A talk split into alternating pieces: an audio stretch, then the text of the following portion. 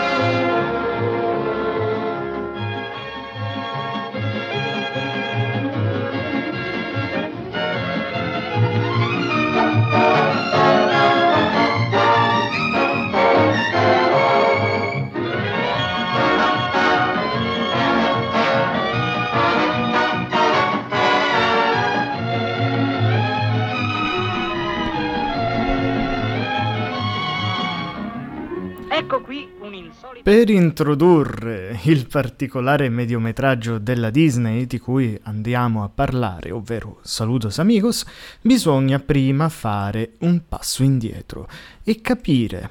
capire quale fu la causa o le cause che spinsero Walt ad accettare l'incarico datogli direttamente dal Presidente degli Stati Uniti d'America. Ebbene sì, a quel tempo Walt era una delle persone più carismatiche, più influenti dell'America, degli Stati Uniti d'America, nonché anche influenti sul piano internazionale e c'era bisogno di allineare, diciamo, gli interessi anche non solo economici, non solo ecco a livello di politica, ma proprio di creare un ponte, un ponte ideale fra l'America e gli Stati Uniti. E quale mezzo migliore se non il cinema? Il cinema che proprio in quegli anni si era scoperto essere un, uno dei principali veicolatori del pensiero delle masse. Insomma, stiamo parlando degli anni 40, sappiamo bene cosa, cosa è avvenuto in quegli anni e la cosa che mi dispiace è che oggigiorno non tutti riescono a capire questo piccolo piccolo fatto, cioè che il cinema influenza tantissimo le masse perché è qualcosa che si avvicina molto alla nostra realtà concettuale, cioè seppure inserita in un contesto fantastico, ci fa credere che sia tutto reale, anche se stiamo guardando un cartone animato, e quindi ci illude che determinati messaggi siano possibili, siano uh, più facilmente veicolabili, insomma e Walt venne scelto in quel periodo proprio per riuscire a veicolare le masse il pensiero di tutti gli statunitensi. Troviamo tantissimi cortometraggi animati che mh, mm, spingono lo spettatore a comprare i titoli di Stato per supportare appunto i soldati che sono impegnati sui fronti di guerra. Ma in questo caso non si sta parlando di guerra, si sta parlando di pace, quindi alla fine viene fuori l'idea di un documentario alternato da sequenze animate che va a descrivere in maniera ovviamente pittoresca e nei suoi lati più goliardici l'America del Sud che sicuramente in quegli anni non era così tutta rose e fiori insomma. Ecco quindi ovviamente Walt ha dovuto fare una certa cernita è andato a pescare determinate cose ignorandone delle altre. E come sappiamo questo è uno dei dibattiti che alimenta quotidianamente i documentari, cioè quanto l'influenza del regista, del montaggio e dell'intenzione degli autori che ci sono dietro veicoli poi il messaggio, riesca a portare la visione totale o parziale di una determinata cosa. Ovviamente in questo caso stiamo parlando di una visione assolutamente parziale. Walt dunque doveva interpretare il ruolo dell'ambasciatore americano nel Sud America, dove i suoi personaggi erano conosciuti e amati, così come in tutto il mondo. E le ragioni che spinsero alla creazione di Saludos Amigos sono quindi eh, beh, palesemente politiche, con eh, il mondo appunto, come abbiamo già detto, in preda alla seconda guerra mondiale e numerosi stati del Sud America simpatizzanti del nazismo, nonché legati eh, da cattivi rapporti diplomatici con gli USA. Quindi il presidente americano, cioè Roosevelt, non poté che mandare l'uomo che meglio di tutti incarnava i migliori valori mor- morali degli Stati Uniti d'America, o almeno quelli che lui voleva sottolineare, quelli che lui voleva vendere all'estero, specialmente tramite il cinema.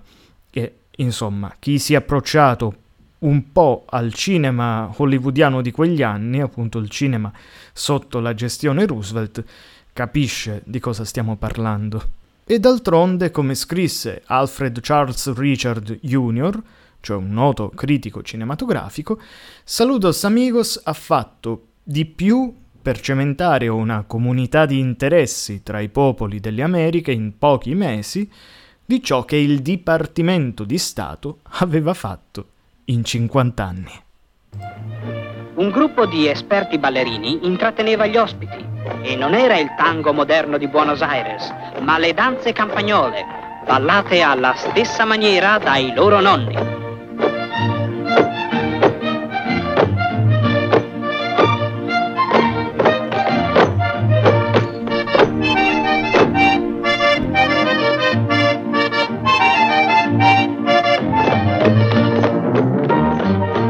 Quanto somigliano alle danze paesane di tutto il mondo.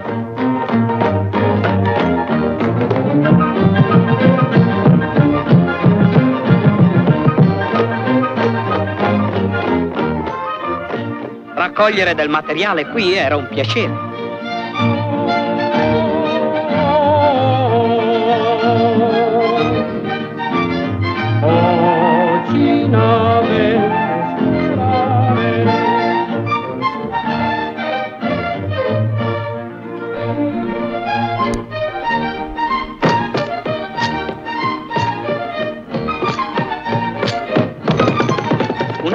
Storia stava Beh, per nascere. Come abbiamo sentito, si fa una scelta, si fa una scelta, non si va a scegliere addirittura il ballo moderno, ma quello antico. Questo proprio perché si vuole non solo andare nel folklore, in ciò che anche nella fantasia dell'americano medio può essere stuzzicato, ad esempio da lì a poco partirà la sequenza sul cowboy argentino, dove si farà proprio un vero e proprio parallelo fra una delle figure storiche, leggendarie anche, eh, non in quanto non esistite, ma leggendarie in quanto costruzione ideologica all'interno della, della storia del film americano, cioè il cowboy, e ovviamente anche il cowboy argentino e si crea questo parallelismo, questa sorta di evocazione di fratellanza fra l'uno e l'altro paese.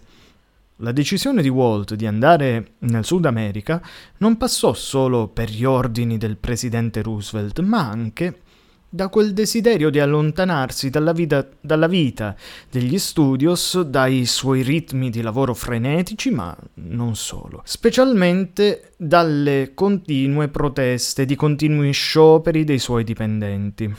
Questo l'abbiamo già citato almeno altre volte, altre due volte, ovvero in Dumbo e in Bambi, perché i tre progetti nascono in realtà in maniera quasi parallela. Nella costruzione di Dumbo, poco prima, insomma, di entrare nella fase più calda della sua elaborazione,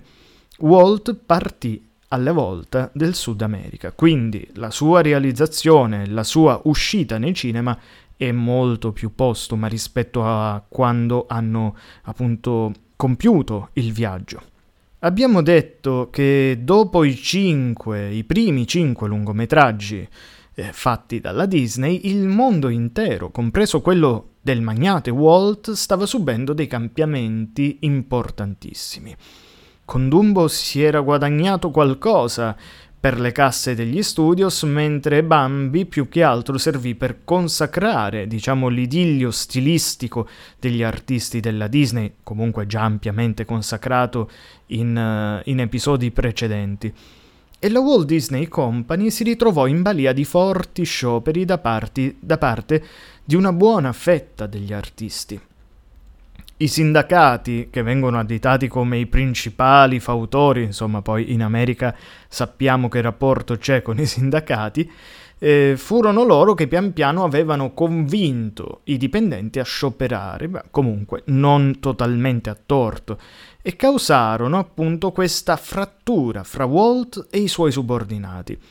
Molti artisti, molti animatori dell'epoca che anche hanno lavorato a Saludos Amigos, a diretta domanda del ma come facevate a lavorare insieme? C'era armonia fra di voi? Beh, alcuni rispondono sì, c'era armonia, Walt riusciva a creare questa sinergia, ci metteva in competizione, ma era una, una competizione sana, buona, perché gli artisti che dovevano lavorare all'interno di questi progetti dovevano sì avere delle forti spalle, quindi reggere il lavoro che gli veniva commissionato, ma anche reggere ovviamente la pressione di dialogare, di rapportarsi con altri artisti che magari erano più bravi di loro in alcune cose o proprio nel loro campo ed essere pronti a rispondere al fuoco.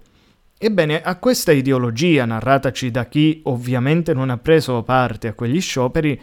eh, non, eh, non facevano parte tutti gli altri e quindi molti diciamo che si sentivano messi da parte, trovavano ingiusto che Walt desse più spazio ad alcune persone rispetto a loro, che alcuni avevano il posto, per esempio il parcheggio riservato ed altri no, e cose simili. Però questi scioperi parlando diciamo dal punto di vista del, del, capo, quindi di Walt, causarono dissidi, perdite di denaro e tempo.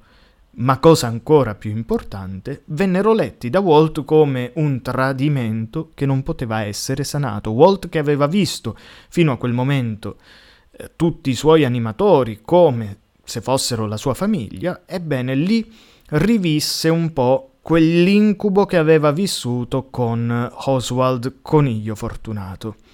Infatti aveva già avuto dei problemi proprio in questo senso e da quelle esperienze aveva sviluppato un forte legame con le sue opere, per esempio cosa che gli portò quasi costantemente nella sua carriera ad affermare che Topolino fosse una creazione unicamente sua, con questa eh, questa leggenda che nacque mentre lui era in treno, mentre sappiamo che Ubi Hawkers era comunque eh, suo, sua spalla, ecco, anzi, ebbe un ruolo fondamentale nella creazione di Mickey Mouse. E ciò che non andava bene, oltretutto, era che chi veniva premiato e osannato per quei corti e lungometraggi era sempre Walt Disney, colui che effettivamente aveva il compito non poco arduo di orchestrare gli animatori, gli intercalatori, i compositori, i registi, nonché i montatori, di infondere nel loro lavoro la sua personalissima idea di cinema, sia che fosse d'animazione o in live action, e tutti gli altri al di fuori di Walt erano pressoché sconosciuti al grande pubblico. C'è questo, mm, questa piccola narrazione per cui quando in Dumbo, e sappiamo che non abbiamo molte informazioni di quanto Walt fosse stato coinvolto all'interno della creazione di, di Dumbo,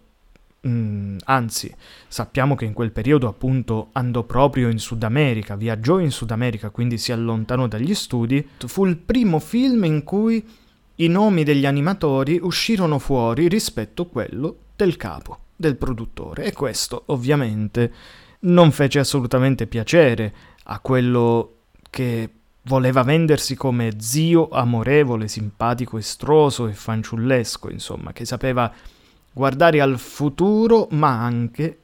tener ben salde le proprie gambe sul passato. Insomma, la figura di Walt era comunque una figura non, non vorrei definirla ambigua, semplicemente umana, che è stata levata al di sopra dell'umano proprio per come si sapeva vendere al pubblico, ma era ovviamente il modo giusto per approcciarsi al suo pubblico televisivo, per esempio, quando andava a presentare le sue serie tv.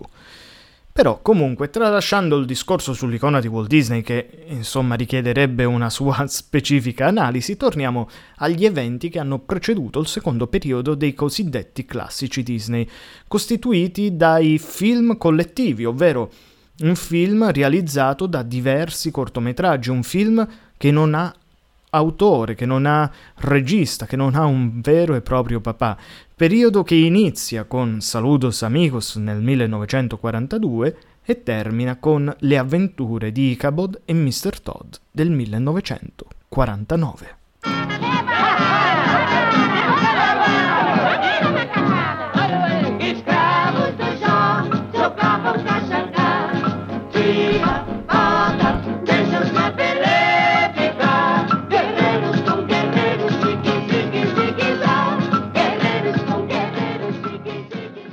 Questo è il podcast di Full Mel.